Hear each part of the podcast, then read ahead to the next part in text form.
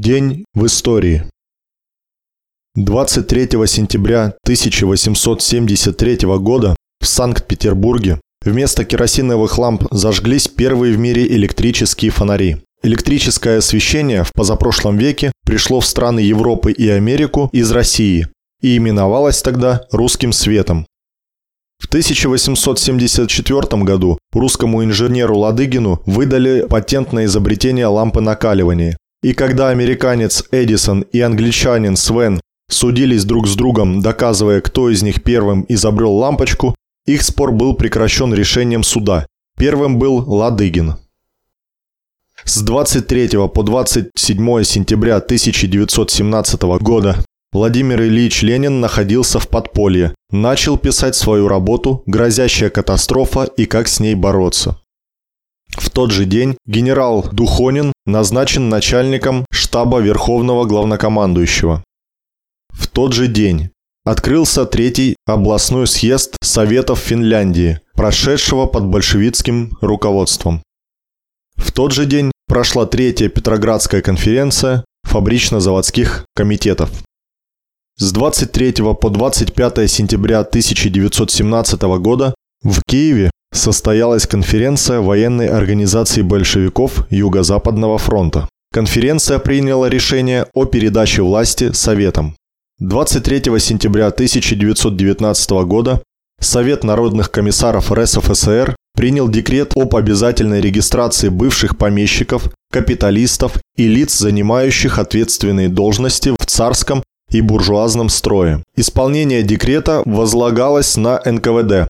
Согласно ведомственному постановлению, принятому 26 сентября, регистрации подлежали чиновники от действующего статского советника, жандармы, прокуроры, владельцы предприятий с 20 и более занятыми, председатели и члены правления АО с основным капиталом более 500 тысяч рублей и владельцы земли более 100 десятин, 109 гектар, и домов по оценочной стоимости на 1916 год дороже 500 тысяч рублей.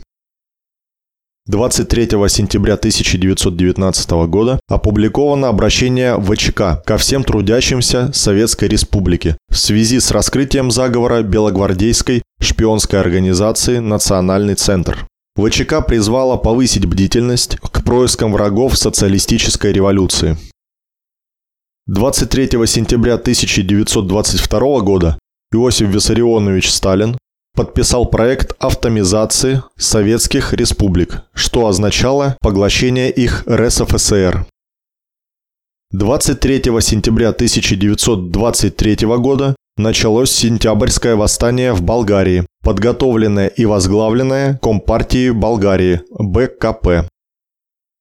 23 сентября 1927 года родился Абдель Халак Махджуб, деятель рабочего движения Судана, один из основателей и генеральный секретарь ЦК Суданской Компартии.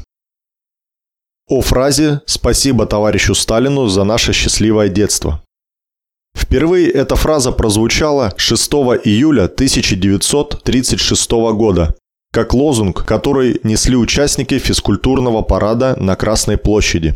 В 1936 году похожая фраза «Спасибо товарищу Сталину за наше счастливое детство» была использована в качестве подписи к опубликованной в газете фотографии со Сталиным, держащим на руках бурятскую девочку Гелю Маркизову с букетом цветов. Девочка с цветами рядом с вождем долго являлась символом счастливого советского детства.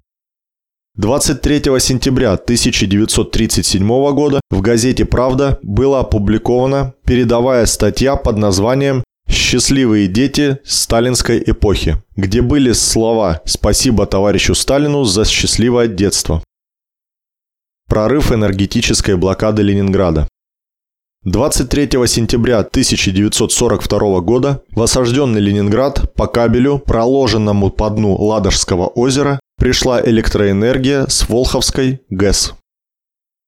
23 сентября 1943 года советские войска освободили от фашистских захватчиков город Полтаву, Украинская ССР. 23 сентября 1944 года Советские войска перешли границу Венгрии в районе Батонии. Начало освобождения республики от немецко-фашистских захватчиков. 23 сентября 1945 года газета «Правда» была награждена первым орденом Ленина в связи с выходом ее десятитысячного номера. Антикоммунизм по-американски. 23 сентября 1950 года в США принят закон Маккарена Вуду, закон о внутренней безопасности, обязующий американскую компартию регистрироваться в Министерстве юстиции в качестве агентов иностранной державы, сообщать данные о своих должностных лицах, членах, финансовой и организационной деятельности. Коммунистам запрещалось выбираться на государственные посты, руководство профсоюзов, выезжать за границу. За невыполнение предписаний закона и отказ от регистрации предусматривалось наказание в виде тюремного заключения на срок до 5 лет и штраф в сумме до 10 тысяч долларов. 23 сентября 1980 года в Северодвинске была спущена на воду самая большая в мире подводная лодка «Акула», она же «Тайфун», проект 941. Проект разработан в ЦКБ МТ «Рубин», Ленинград. Тактико-техническое задание на проектирование было выдано в декабре 1972 года. Главным конструктором проекта был назначен Сергей Николаевич Ковалев. Новый тип подводных крейсеров позиционировался как ответ на строительство США атомной подводной лодки с баллистическими ракетами типа «Огайо». Первые лодки обоих проектов были заложены практически одновременно в 1976 году.